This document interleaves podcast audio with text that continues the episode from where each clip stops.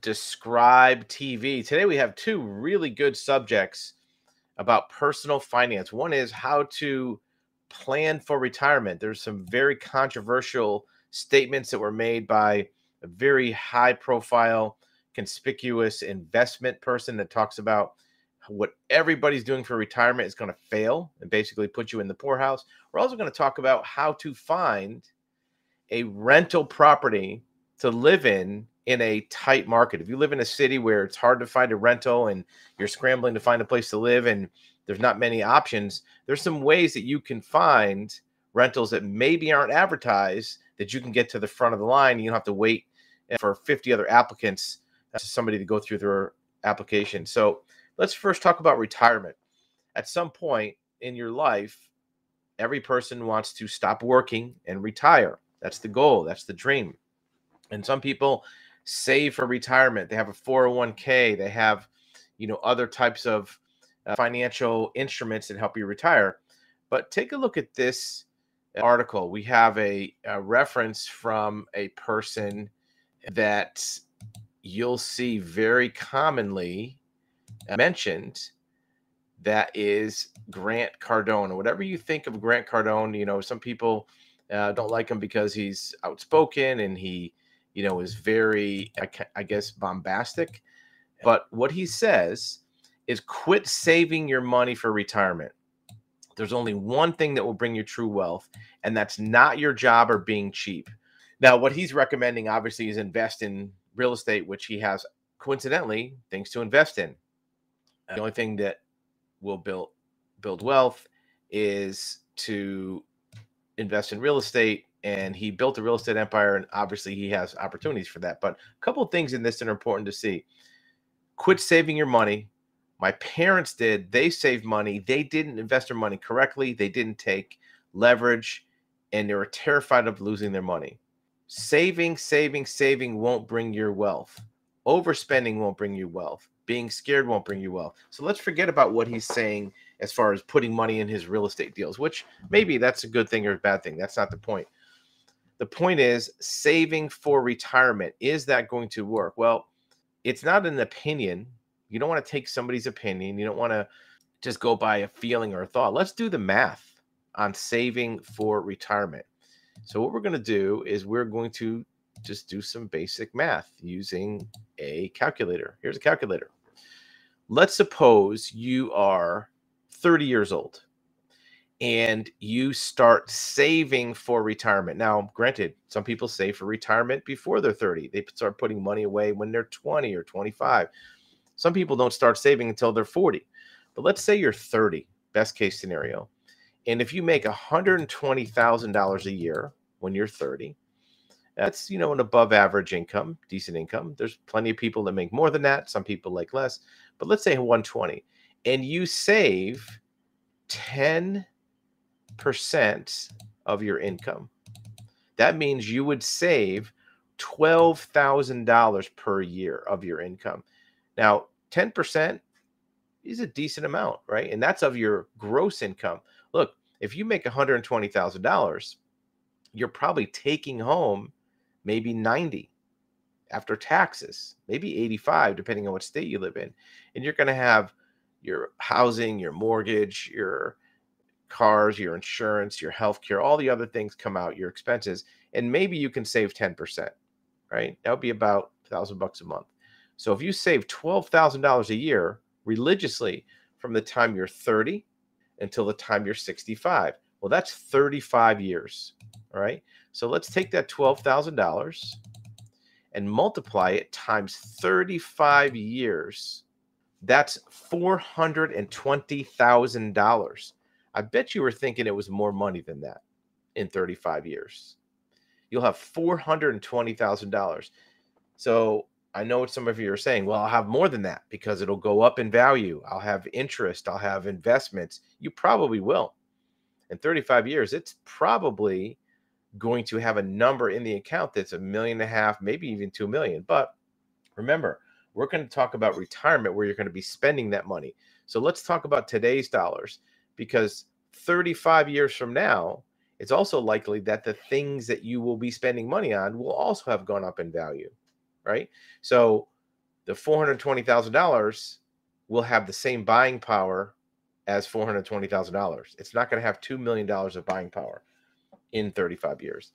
So let's say now you're 65 years old and you want to retire on that $420,000. Well, how long are you going to live for? You're going to live to be 80, 90, 100? Lots of people are living to their 90s. The problem now is there's a big divergence. There's some people live till 60 or 70. Some people live to 95, 100.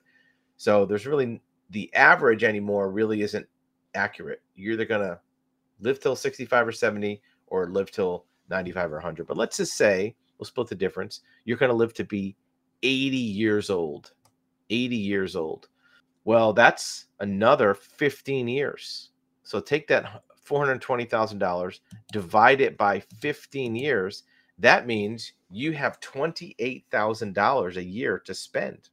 Let's just say, for example, that you save 20% of your money. So let's double your savings. So even if you double that, now you're going to have $56,000 a year to live on. Well, remember, you have been making $120,000 a year all your life, and all of a sudden you're going to live on half that. Is that how you want to spend your retirement? And some people think, well, my expenses will go down because I won't be driving as much or, you know, as many clothes at the dry cleaners. But when you're retired, you probably want to spend more because you'll be going out to eat, going on vacation.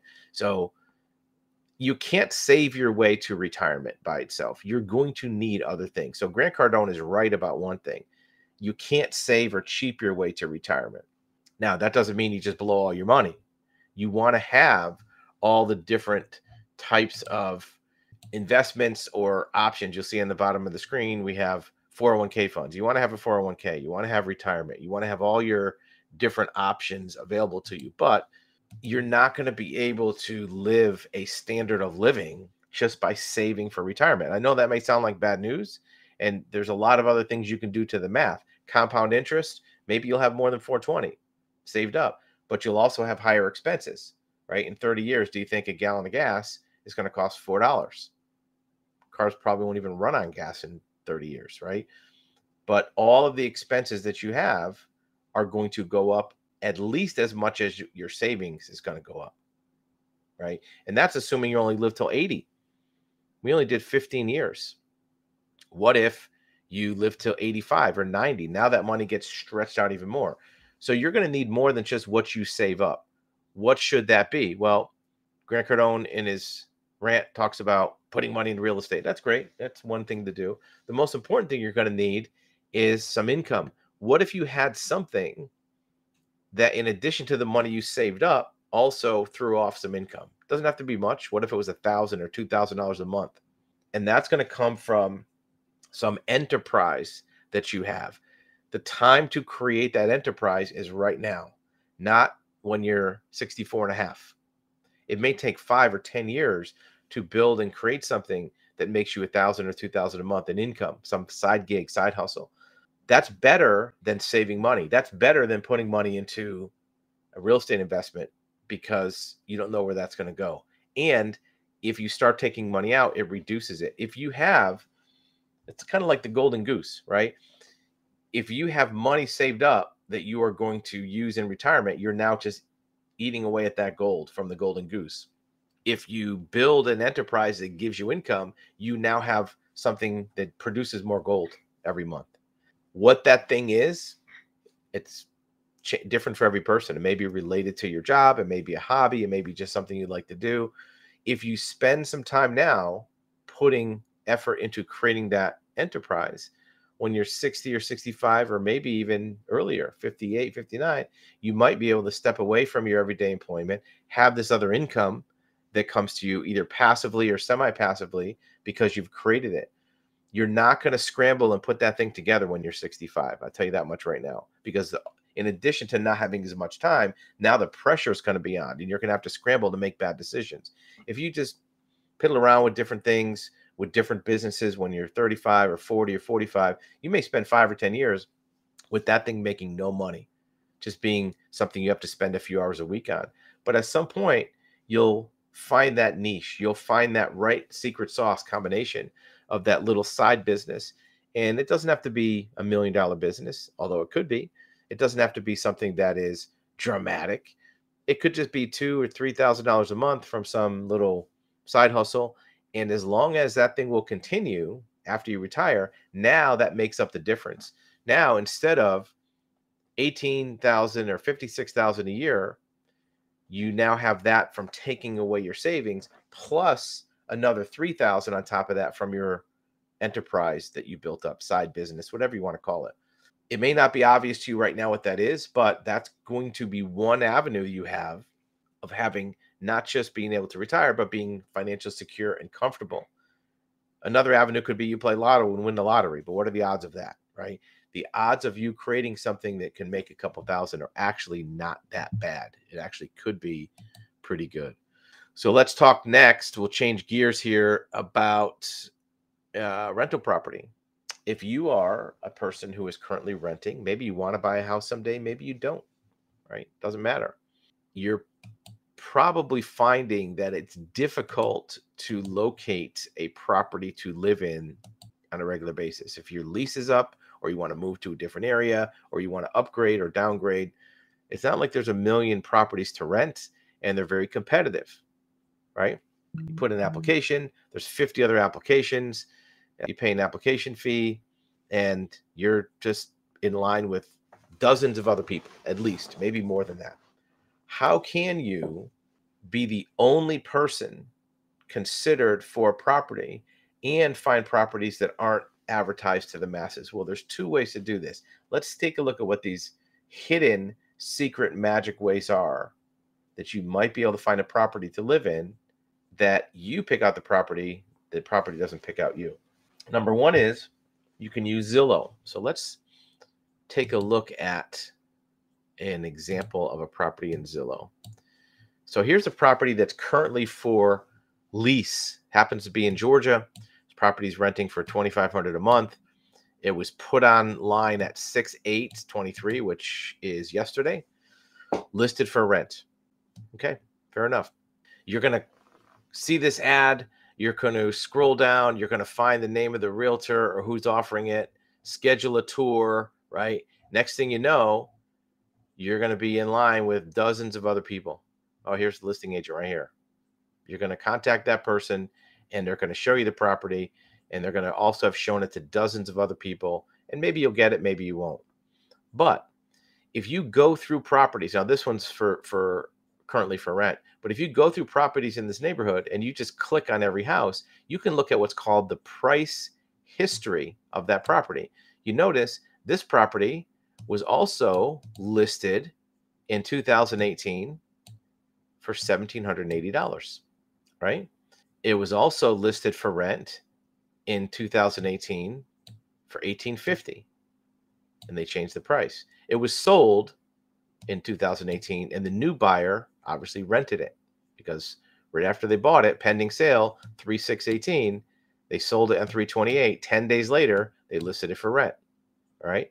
So how does this help you? Well, if you go through and look for properties that are not currently for rent, but were listed for rent at some point in the past, right? Here's listed for rent 2018.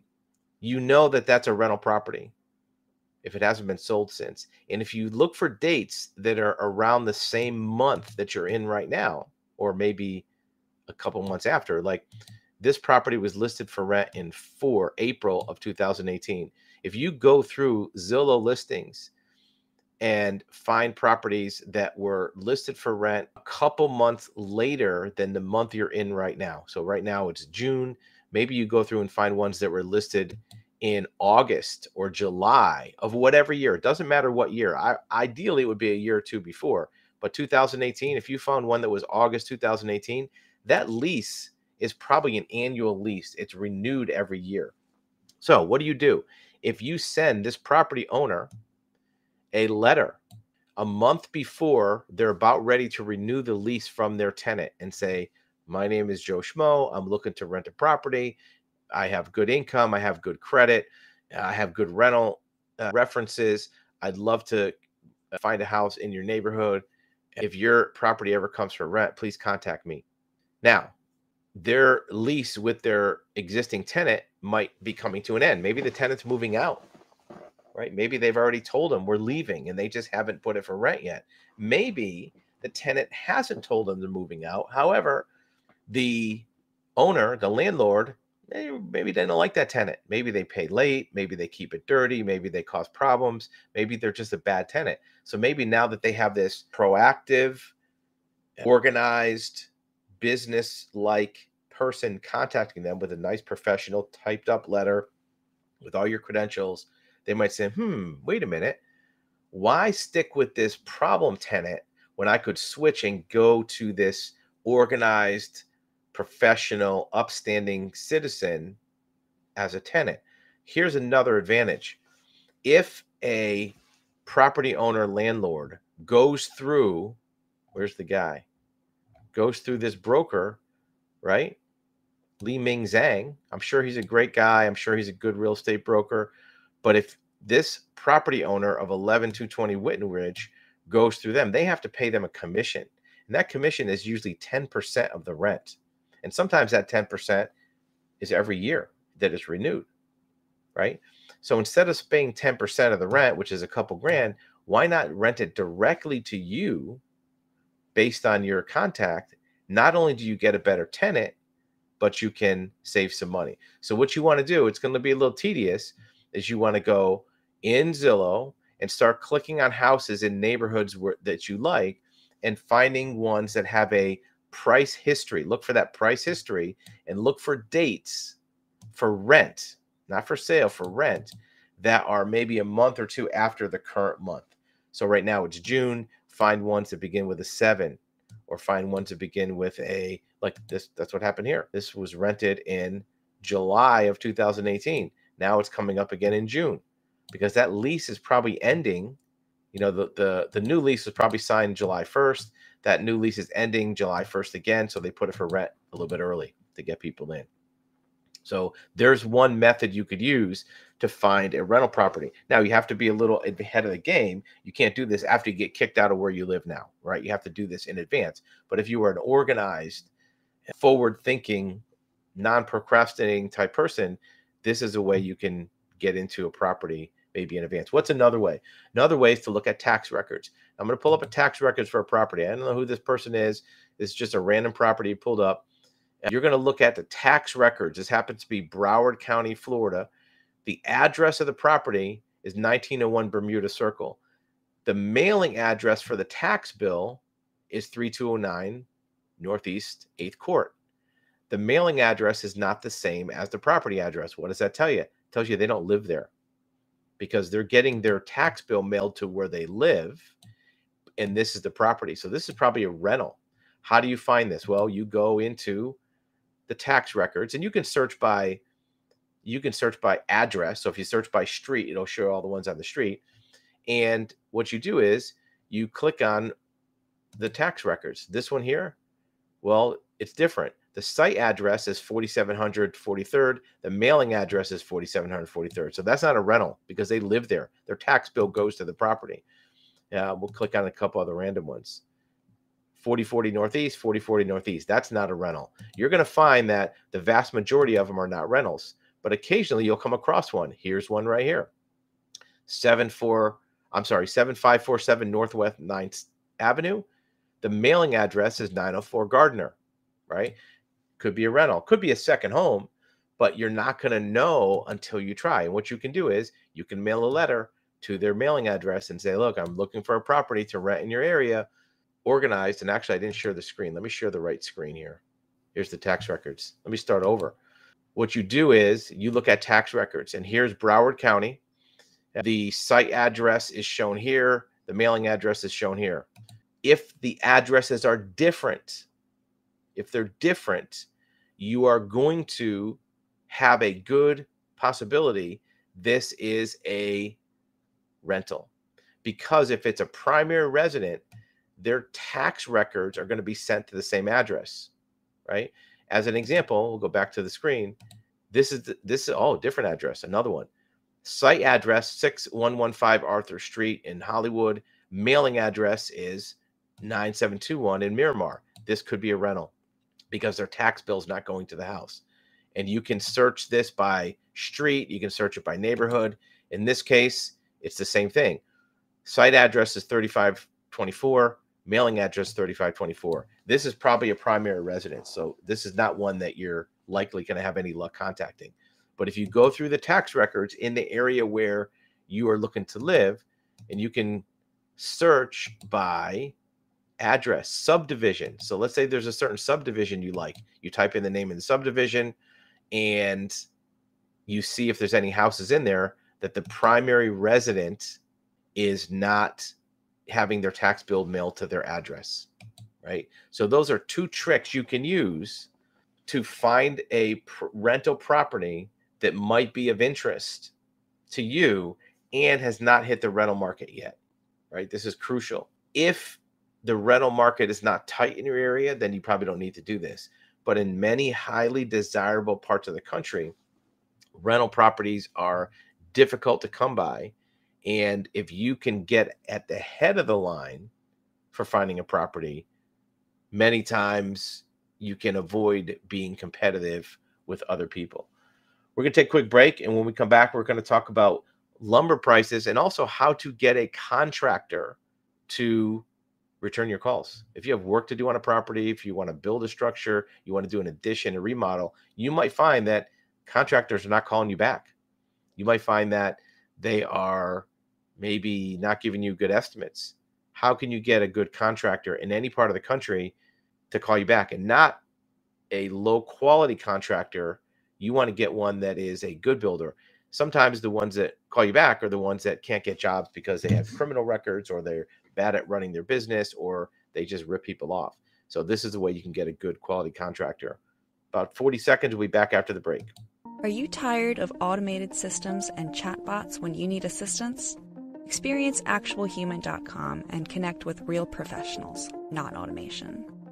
At ActualHuman.com, we bring you a network of professionals who are excited to answer your questions and provide guidance. Getting started is easy. Let us show you how. Here's how it works. Step 1. Select the best date and time for your video call. Step 2. Describe your situation and the areas you're looking for advice. Step 3. Connect one-on-one with an expert and get the undivided attention that you deserve. Experience the difference. Visit ActualHuman.com today and schedule your professional consultation. ActualHuman.com. Expert guidance from real people. All right, we're back. So let's talk next about getting a contractor to call you back. First, here's a really good article. The contractors are out there, right? There's builders out there doing business. This is in Idaho, where there's a home builder that's going to build 600 houses in 3 months. That's a very ambitious task and a very difficult process. Apparently, they've lined up all the laborers, all the raw materials, and they are going to be able to accomplish this goal of building 600 houses in 3 months. This should really be good for the real estate market in that area.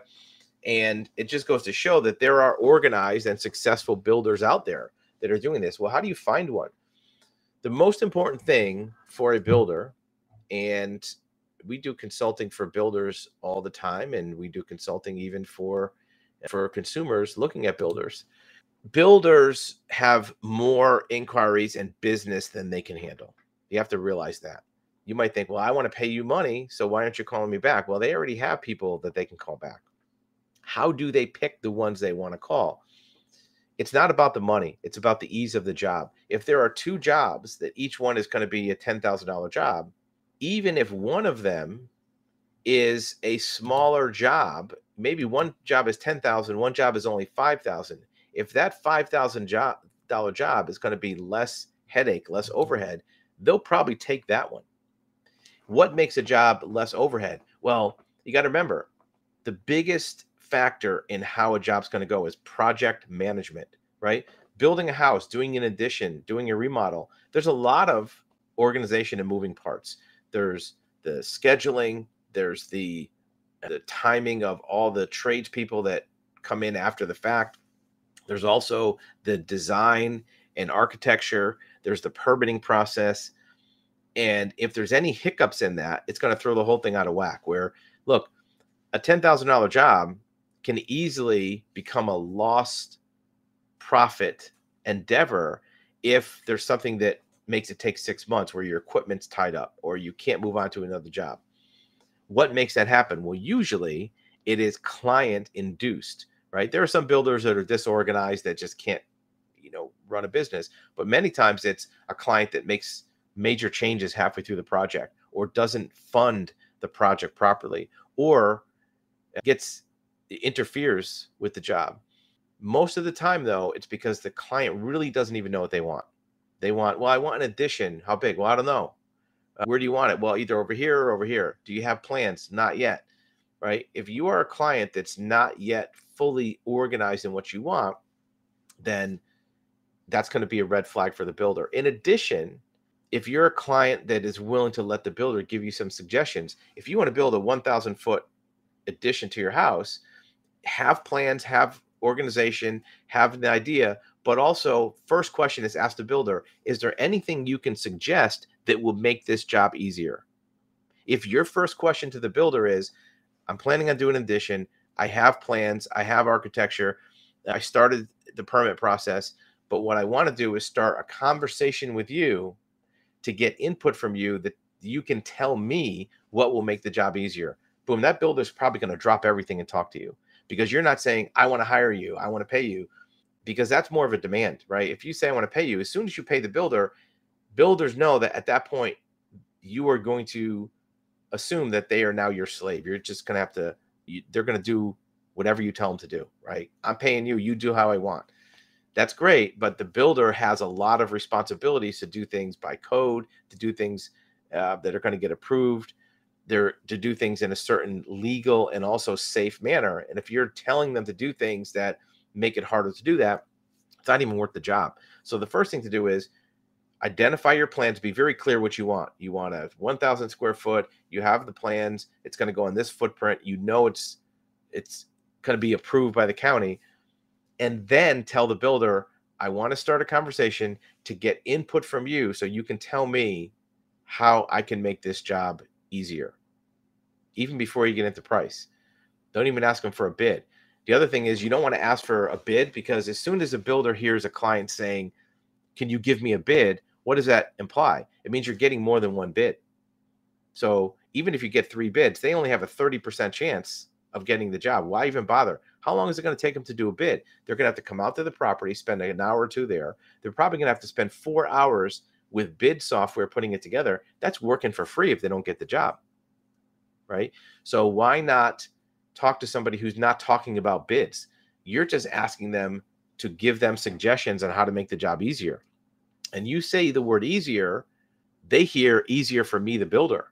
That's what builders want. They want easier jobs because every construction job has nightmare problems with it, every one of them. So if the first thing out of your mouth as a prospective client is, how can I make this easier? Man, now you are a dream client and they will bend over backwards, not only to do good work for you, but probably price it cheaper. One of the factors that goes into bid and quoting is, hey, how many problems do you think I'm going to have with this job? Because you never know what the problems are going to be in a construction project until you get into the job. You're never going to know. So you have to factor in a certain number of them. And if you just look at a job and your gut says, this job's going to have a lot of nightmares, I can tell, ratchet up the price. But if you know from the first statement that that homeowner, that project client is already saying, how can I make this easier? There's still going to be some problems. Don't get me wrong. But at least now the builder can factor in the lower risk speculative element that there's going to be nightmares with this job. There will be some, but there'll probably be less. So think of it from the builder standpoint. It's not that you have to pay more money. It's not that you're going to get ripped off. It's more you're trying to help the builder make their life easier. And it's not an adversarial process. It's a cooperative process. Sure, you want to make sure the builder's good and that, he does things to your satisfaction and he follows the plans and, the contract is the way you want it to. But this is a very collaborative process and the builder knows that you're going to be involved with it. You're going to be looking at things and looking over their shoulder. And so you want to make sure that you're not having them create a mental image of in their mind of this job site with you nitpicking every little last thing, right? If you believe that builder is a good quality contractor, business partner, then you're going to let them do their thing. Give them some input. Maybe you tell them up front, look, I don't want to get into your business and micromanage what you're doing. Maybe you and I have a meeting once every 2 weeks and you can show me, you show me what's going on with the project and get input from me, right? And maybe you suggest that. That's a whole different world and experience for that builder than a property owner that's every day, why is this nail over here? How come this is like this? How come that? That's going to be something the builder doesn't want to do because it's going to get in the way of their time. And if you believe that they're expert and professional, let them do their job. If you think they need micromanaging, you're hiring the wrong builder. Don't hire somebody if you think that you need to second guess everything they do. Sure, you want input as a property owner. That's not what I'm saying.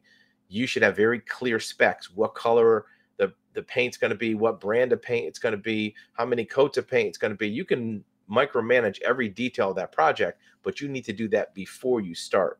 Don't start adding those things on afterwards because that's going to create an adversary relationship. Make the scope and scale of the project very, very clear from the get-go, and then let the builder do their thing. Meet with them on a regular basis in a controlled, expected environment so the builder knows what they're going to deal with, and you'll get a much better work product than if you just constantly are beating them up. Because here's the thing, if the builder has to incur extra expense because of things that happen after the fact that they didn't count on, you putting a change in it, well, we need to change this beam and put it over here because I don't like the way that window is, well, that wasn't in the plans, but you need to do it.